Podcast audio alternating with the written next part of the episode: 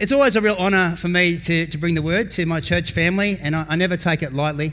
And I have a word that really, God's really impressed on my heart, stirred me, and I thought that's not just for me, that's for others. So I really know that someone's going to get a good touch today. Our theme this year is a king and a cause. You don't have to be here too long to realise what we feel our cause is. We share the gospel every week, every sermon, every meeting. We share about the gospel and what that means. We just had a missions conference. That's a big deal to us too. So you should know what our cause is. We know that our king is King Jesus, yeah. Our saviour. But today I want to talk about living in the kingdom of God. You know, I'm an electrician, and I know there's lots of us here. There's about 20 of us actually in church. I know most of them, but not all of them know each other. But about 5 years ago, I stopped using the ute that I had for a long time, and I gave it to my son. And I started using our old family car, Kia Sorento, as my work car. It's a little bit different than a ute. And I just folded the seats down and threw the tools in the back. And I thought, just a bit temporary, till I work out what I'm going to do. That's what I did. But it's been 5 years. And that's typical of me, if you know me very well. And I just went rolling with it, and COVID hit and all that sort of stuff. And but about 2 years ago, the aircon stopped working.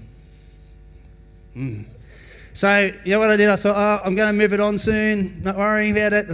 Well, it's been at least two summers. And I've kind of just sort of pushed through, went old school, shirt off, window down. That's what you do, you know. And I just put up with it and just went with it. And but the air conditioner worked. It came out cold, but it had to put your face right up against the thing. It hardly blew out, you know. And I thought, a motor's blown up or something, a fan, you know, it's probably something big deal. And then Cody, who's my third son, works for me. He's a fourth-year apprentice, and I've been sending him on jobs by himself. And about a month ago, he said, "Dad, I just want to tell you, your aircon is it's crap. And next time it's going to be a hot day. I'm going to take my own car. I'm going to put tools in my own car, and I'm going to drive my own car." And I thought, all right, okay, I probably should do something about it.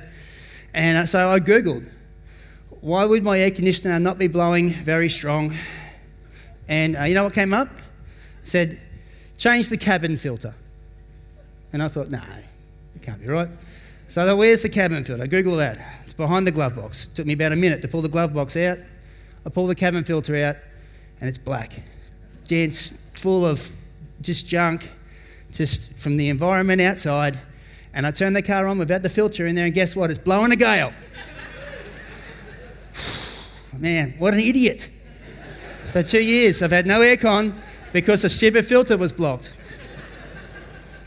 Just putting up with it, whatever, and it takes my son or someone else to say, hey, this is not right. Why don't you fix it? Okay? And so James Parker gave me a couple because I was telling him the story, and I hadn't even finished the story, and he said, was your cabin filter blocked? Yeah. So that's the cabin filter. It's a dirty one. He gave me another one as well. Yeah. And so obviously, I'm sure there's mechanics in here, you would have known, change the cabin filter, but you know, and it stops it's got leaves and stuff in it. And that happens by, it's stopping all the stuff from the environment, the crap from outside, getting into the areas that shouldn't have crap in them, yeah? And so that's what the cabin filter does, and we should change it regularly. And so today, I'm talking about living in the kingdom, but I want to talk about filters, I want to talk about fruit, I want to talk about flourishing in the kingdom of God. Now, sometimes we don't change our filter and we become a Christian and we enter the kingdom of God, but we've still got the same filter that we had before. That our filter in our life hasn't changed. So our past hurts and all the things that have happened to us and the environment that we live in just keeps clogging up the filter. Sometimes we try and even change our own filter, yeah, and you know, there's a verse here, Romans 12:2. Do not conform to the pattern of this world, but be transformed by the renewing of your mind. Then you'll be able to test and approve what God's will is. His good, pleasing, and perfect will. I love this, not conform. Well, that's what I was doing with no aircon. I was conforming to my environment, just adapting, taking my shirt off, thinking, oh, well, this is my lot until I move this on. you know. And that's what we do in life, isn't it? We just put up with what we have, and this is how it's been, this is how it is, and it's all good. I think something's broken, not really sure what. It's probably a big deal, so I'm not going to worry about it. I'm just going to put it in the corner. But it's a little deal. It's something little, but to people who know, like God, the King, he knows, he can tell us, yeah? And how different it is when, if we keep changing our own filter, but how different it is if we let Jesus be our filter. When he's the filter, he doesn't bog up. He doesn't clog up from the stuff around us. It's completely different.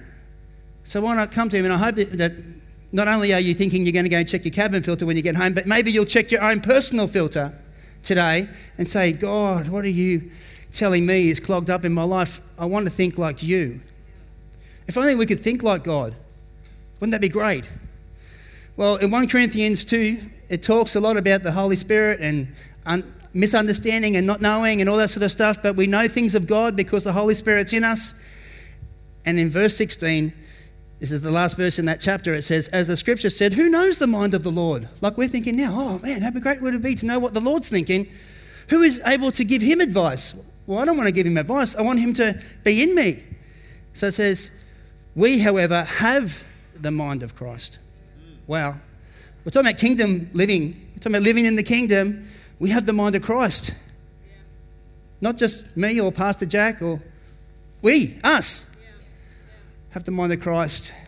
Oh, if only that could be our filter, yeah? I love it. Filtering in the things that happen. You know, sometimes we can have life. It's stuff from the outside. People say stuff to us. Maybe we say things to ourselves. But what does Jesus say about us and what's happening in our environment? That's what I want in my life, and I hope that's what you want as well. Yeah. A filtering system stops the outside environment penetrating deep. You know, sometimes in our thoughts, if they're just here, that's okay, because that's the filtering system, but when it gets deep into my heart and starts affecting other areas, then that changes, you know. If we have unforgiveness, so, you know, it ends up being bitterness in my heart, yeah? So what comes in here, and I want this to be Christ's thoughts into the situation that I'm having in my life. There's a passage in Isaiah 61, I love it, and I'm going to read 1 to 4 in a second, but it's actually the passage that Jesus stands up in the temple in a few of the Gospels. It says that he's handed the scroll of the prophet Isaiah, and he reads this. Okay, so I'm going to read it out of Isaiah though. It says, the Spirit of the Sovereign Lord is on me, because the Lord has anointed me to proclaim good news to the poor. He has sent me to bind up the brokenhearted, to proclaim freedom for the captives and release from darkness for the prisoners, to proclaim the year of the Lord's favour and the day of vengeance of our God, to comfort all who mourn and provide for those who grieve in Zion, to bestow on them a crown of beauty instead of ashes, the oil of joy instead of mourning, and a garment of praise instead of the spirit of despair. They will be called oaks of righteousness, a planting of the Lord, for the display of his splendour. They will rebuild the ancient ruins and restore the places long devastated. They will renew the ruined cities that have been devastated for generations. I love this passage, and it says that he rolled up the scroll and he gave it back to them and he said, today this prophecy has been fulfilled in your hearing, meaning that this prophecy is about him, Jesus, yeah? So I love that. So this is the guy that we have the mind of. But I love the huge exchange that's happening here. He's giving, for negative things, he's giving positive things, which is what the filter should do. Yeah. Taking in negative things, but giving back positive things, yeah? See that he's proclaiming good news to the poor. Yeah. He's binding up or bandaging the brokenhearted. Yes, Lord. Proclaiming freedom for captives, release from darkness for prisoners. This is an exchange happening here, and he's doing it for us. Proclaim the year of the Lord's favour, comforting all who mourn, providing for those who grieve, bestowing on them a crown of beauty instead of ashes, oil of joy instead of mourning. This is, you know, exchange stuff happening. But I love this. It says they will be called oaks of righteousness, a planting of the Lord. You know, trees are fascinating things. I'm not a gardener. Well, not a good gardener anyway, but I do like my garden. But the thing you notice about oak trees are they're a big tree, right? Could have used palm trees, could have used olive trees. There's other trees in the Bible, sycamore trees. There's other trees, yeah? but it is oak trees here. And I just thought, an oak tree is a huge tree. And when there's a huge tree above the ground, there's a huge tree under the ground in its root system, yeah? So pretty well just as big as it is on top is how big it is underneath. It's not amazing, a bit like us. That what people see is this, but what's under the surface is different, yeah? It's almost the same. And so we generally know a little bit about us. People around us see a little bit less. But surely, if Jesus is, if we have the mind of Christ, and he is who he said he is, he's this guy that we just read about, surely he knows what's under the surface in our root system, yeah? But the root system in a tree is the filtering system. Isn't that funny? And so what filters through the roots that no one sees ends up being helping what people see. I have a quote's going to come up on the screen about, I just Googled in about oak trees, and it says a single mature oak, for example, is able to transpire or take water from the roots into the leaves more than 40,000 gallons or 151 litres of water in a year. Meaning that's how much water flows from its roots to its leaves, which release water as vapour back into the air. The rate of transpiration varies during the year, but 40,000 gallons averages out to about 109 gallons a day, which is 420 litres of water a day out of an oak tree. I thought that was fascinating. That's what it's doing for the environment, putting water back into the environment. I did read a couple other things, so I didn't want to make it facts, but not just oak trees, but trees in general. Along a watering system, like a stream or river, clean it out, but 75 to 85% of the pollutants out of the water, they'll take into the tree and put water back into the system to clean out the system. Is that not what we should be like if we got Jesus as our filtering system? If Jesus is our root system in our life, the things that hold us steady, surely the environment around us should start to get a little bit cleaner. You would hope that we could absorb some of the pollutants in because we got Jesus, and not everyone in our life, maybe our family, maybe our workspace, whatever, probably needs a little bit of cleaning.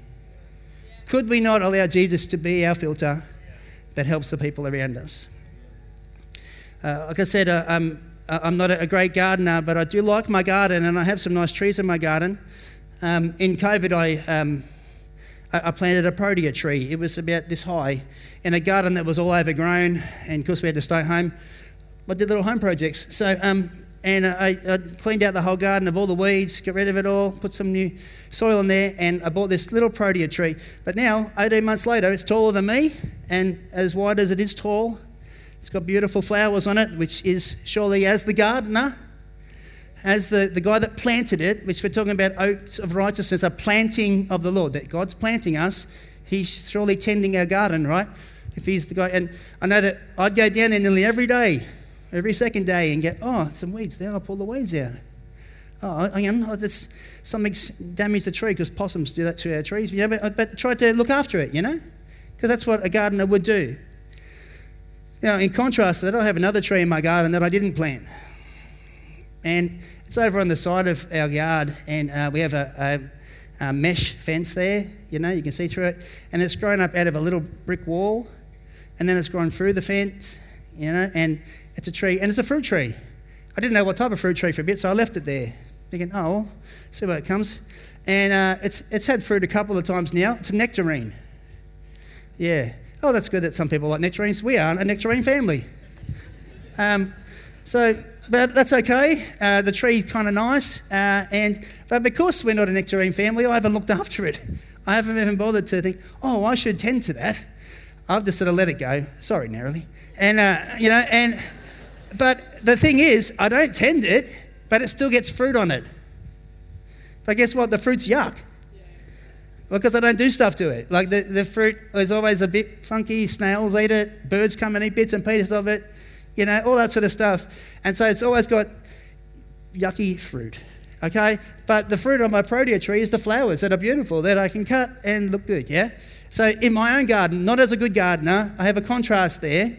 But sometimes us, and we talked about filters, and we're still talking about filters too, but the fruit, sometimes we can have bad fruit on our tree because the filter's got problems, yeah?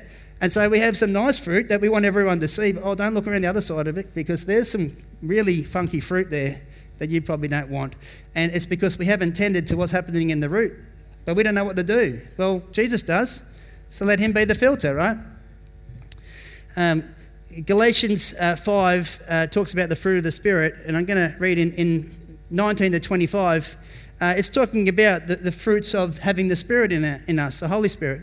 And so it starts off with the negative fruit. It says, what human nature does is quite plain. It shows itself in immoral, filthy and indecent actions, in worship of idols and witchcraft. People become enemies and they fight. They become jealous, angry and ambitious. They separate into parties and groups. They are envious, get drunk, have orgies and do other things like these. I warn you now, as I have before, that those who do these things will not possess the kingdom of God. Okay, so that's the bad fruit that we don't want to see in our tree. But the Spirit produces love, joy, peace, patience, kindness, goodness, faithfulness, humility, and self-control. There is no law against such things as these. And those who belong to Christ Jesus have put to death the human nature with all its passions and desires. The Spirit has given us life. He must also control our lives. Okay, so cool. So he's talking about good fruit, bad fruit. Now, if you're seeing bad fruit in your tree, the other things, well, let's start working out why. Maybe some of the bad fruit you see isn't some of those things said there. It's pretty general. Maybe sometimes we see anger.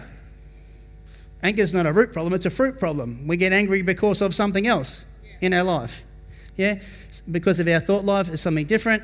And so maybe it's because we feel rejected, so we act out angrily. Or maybe because of hurt, we act out angrily. Yeah? Anxiety sometimes can be a fruit. Anxiety is not, we're anxious because of something else. Yeah? So there's fruit and root problems. If we can pull the fruit off, like look at on the tree in my house, I'd cut the old fruit off, but the next year the same fruit comes. It just takes a little while for it to come back again, and then I've got to cut it off again, and it's this constant cycle. Yeah? But if I really wanted to have good fruit, why wouldn't I tend to the tree? Yeah? Which is what we should let Jesus do as a gardener, and if we are a planting of the Lord, let's do that. For me, and I'll share my own personal story. I was someone that was always anxious. Every now and then it comes up a little bit, but I then got to just think, hang on, I've got to think like Jesus. But I remember asking Jesus that question, Jesus, why am I anxious about these things? And I know he took me to a memory that I knew, all right? So I'm opening myself up here. Hopefully you can be okay with that. And he took me to a memory that I knew when I was very little. It was actually the memory that people would say, how far back can you remember? And I remember I was just walking, so I was pretty young. And so I was a little kid. I get off the lounge at this house that wasn't my house. And then I see a girl that I knew, but a teenager girl. She came and picked me up, and she gave me a biscuit and a drink. That doesn't sound that bad, does it? But as Jesus started to reveal, because that was the memory I always remembered, which is good, yes? But as Jesus started to reveal to me in the memory, my mum had left me there asleep to be minded by this girl. And she's left. And so I wake up. Guess what? Not a happy place. I'm really sad. Anxious. Where's my mum? I'm freaking out, right? And then the girl comes and gets me and stops me from freaking out. But guess what? That brought anxiety into my life, and God started to pattern through my life where different situations happened, but because of that filter there, these other things started happening into my life where I would act out or respond because of the anxiety of thinking that if I can't see my mum, then obviously she's left me, which is ridiculous. My mum's still in my life now. It sounds ridiculous, but when the filter's full, you make it differently. So then as I get into becoming an adult and I'm married, guess what? The person who now is the most prominent female in my life, I start acting out differently because of this thing that happened when I was very, very young. Wow. Dirty filters bring bad fruit. We want good fruit. And then to allow Jesus to come and minister those things to us, I have to struggle to actually tell you that memory like that, because the memory that I see is Jesus sitting with me on the lounge. And I don't even wake up. I just stay there peaceful. That's the memory that I have in my heart now and in my mind, because Jesus came and was the filter. And the filter is that I'm never left alone. Jesus is always with me. So I don't have to worry. I don't have to have anxiety.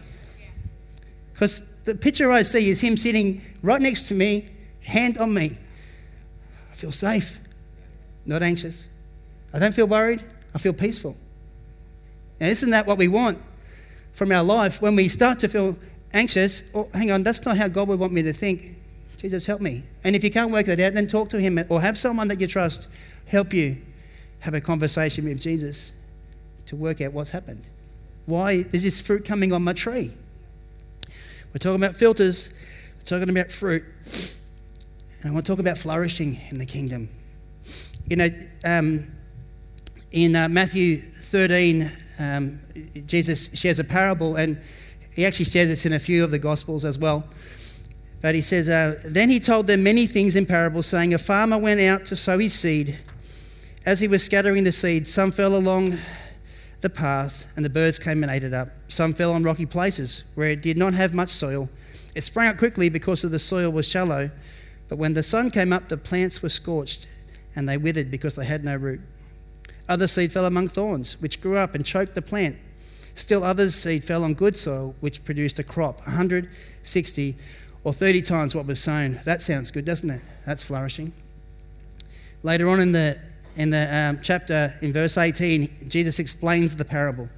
He says, listen then to what the parable of the sower means. When anyone hears the message about the kingdom living here, and doesn't understand that the evil one comes and snatches away what was sown in their heart, this is the seed sown along the path. The seed falling on rocky ground refers to someone who hears the word and at once receives it with joy. But since they have no root, they only last a short time. When trouble or persecution comes because of the word, they quickly fall away. The seed falling among the thorns refers to someone who hears the word, but the worries of this life and the deceitfulness of wealth choke the word, making it unfruitful. But the seed falling on good soil refers to someone who hears the word and understands it. This is the one who produces a crop yielding 160 or 30 times what is sown. Beautiful. You know, I love this passage, but you realise that I would hope that most of us are the fourth soil. Well, reality is there's probably some people like that. There's probably a couple of people who are the other two soils, but most of us are probably the third soil. That when we became a Christian, the word fell into the thorns of our life and the weeds that were in the garden of our life. That makes it tough. In this passage, it says that the plant grew, but there was no fruit. Wow.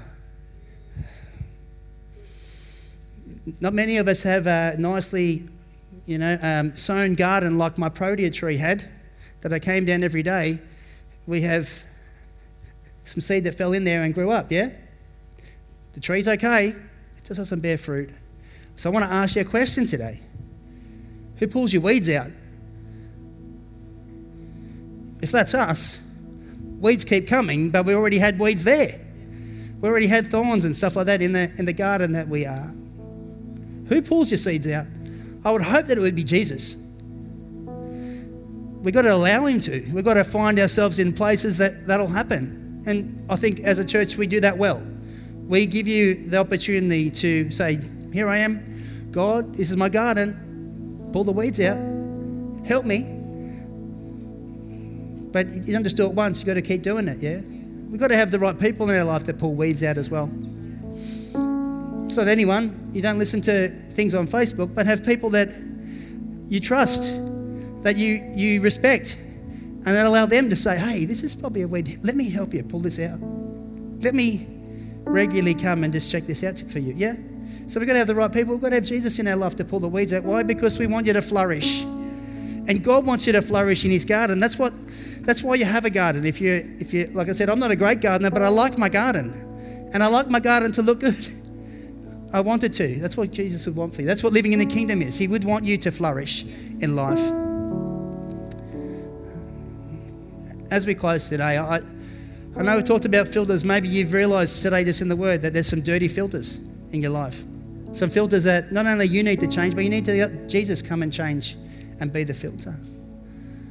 Maybe you've identified as we've been talking that there's some dirty, yucky fruit on my tree. And maybe you've pulled it off before, but it came back. And you pulled it off again and it came back again. You're thinking, this is just how I'm supposed to be. This is just what it's like. And you let Jesus come and tell you and tend the root system of that so you have good fruit. Yeah, let him come and pull some weeds out so you can flourish in your life today. And I just want to pray for us, so let's close our eyes and we're going to Allow Jesus to come and minister that. Thank you, Jesus. Lord, I know that you know us better than we know ourselves. You know the deep inner thoughts of us, but you know even deeper than that. You know everything that's ever happened to me. Lord, I just ask that you would come, and if you've identified just now, Lord God, that we've got dirty filters, I ask that you would come and you would exchange with us. Just like you did in that Isaiah passage, Lord, you come and exchange with us our own filtering system for yours. Lord, if there's dirty, bad fruit in my life, Lord God, show me where that came from. Show me why that's there. How come that keeps coming up? Give me some revelation, Lord God, because I know that my thoughts, your thoughts are my thoughts, that you can speak to me, Lord God. I know that I have the mind of Christ in me, so Lord, speak to me and show me and reveal to me where this bad fruit's come from. And Lord, I just ask that you would come and pull some weeds out in our garden right now. Lord, let us walk out of here different. Let us walk out of here flourishing, with room to move, Lord God, for your splendor, that passage said. A planting of the Lord for the Lord's splendor. Lord God, we just ask that you would marvel at the garden that we are. Lord, we love you today and we give you all the honor, Lord, that you deserve. King Jesus, amen.